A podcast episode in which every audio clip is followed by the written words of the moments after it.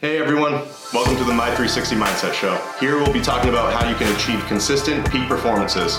We'll also be talking about a range of issues from stress, burnout, anxiety, but more importantly, we're going to discuss how to develop a smarter mindset. Thanks for tuning in. So, talking about habits and rituals, players can tend to get nervous the night before a game or the morning before, or even in a pre workout before a game. So, how would you help players with good habits and rituals prepare for a game? So, the most common thing, or the most common starting point, is let's identify the goal for the performance. I know it almost always seems obvious, but what are you trying to do with your routine? Is it a confidence thing? Is it a getting in the zone where maybe your anxiety or your nervousness has gotten you too jacked up and you need to bring that down?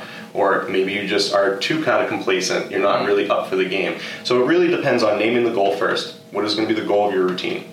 And a lot of keepers, especially, but a lot of athletes in general, will have many different goals for their routines, mm-hmm. and that will also change depending on the opponent. So I am very key on developing what's called what I call a catalog of routines if you can have a routine that gets you in the zone, that is awesome.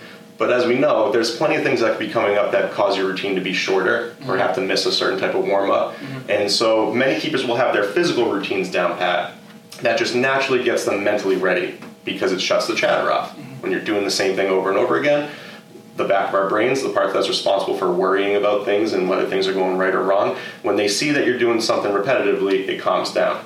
But the key is also having adjustable routines. For example, I used to have three different warm ups. I had a five minute warm up, a one minute warm up, and a whole 20 minute warm up. Ideally, the 20 minute warm up was the one that I would try every single time. But traveling to different places, things like that, there was times where I had five minutes to warm up and I knew hold the one minute warm up up and make sure that you were going into it knowing your goal. All right, this is to make sure I lock in on focus and make my body feels good. And so now I can pull from my catalog the routine that helps me feel the most focused and the most in control of my body and matches this time limit. So many athletes are always focusing on just that one perfect warm up routine.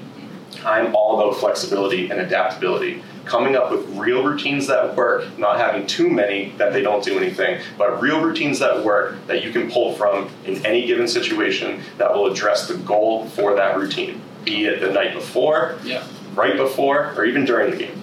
Right. So, so what a couple of tips you can give someone who perhaps lacks a bit of confidence and is a bit anxious before a game? Let's say immediately before a game, if you are starting to have a lot of negative thoughts or feelings, or your warm up just isn't going the way you want, the number one thing to do is catch yourself in that state by taking a deep breath. It doesn't make it all go away, but it gives you some control over what's happening in the moment once you've taken that breath and you realize what is off about my routine, what is off about what I'm trying to do, how far away am I from my goal, then we can start to do the work.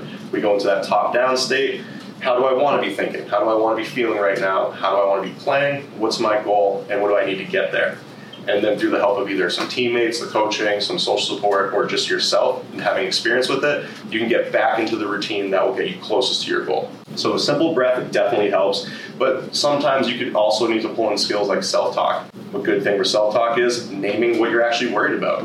Are you worried about blowing the big game? What would that mean for you? And walking that back, because unfortunately our brains see everything as an intense danger. Yeah. So blowing the game could lead to getting cut, could lead to never playing your beloved sport again, yep. losing all your friends, and so on and so on. I know it seems dramatic, but it's the back of our brain's job to do this. And so simply naming what it's afraid of most of the time will actually give you power over that fear. So that's another important skill using self talk to kind of name what's going on and take control of that so it doesn't control you.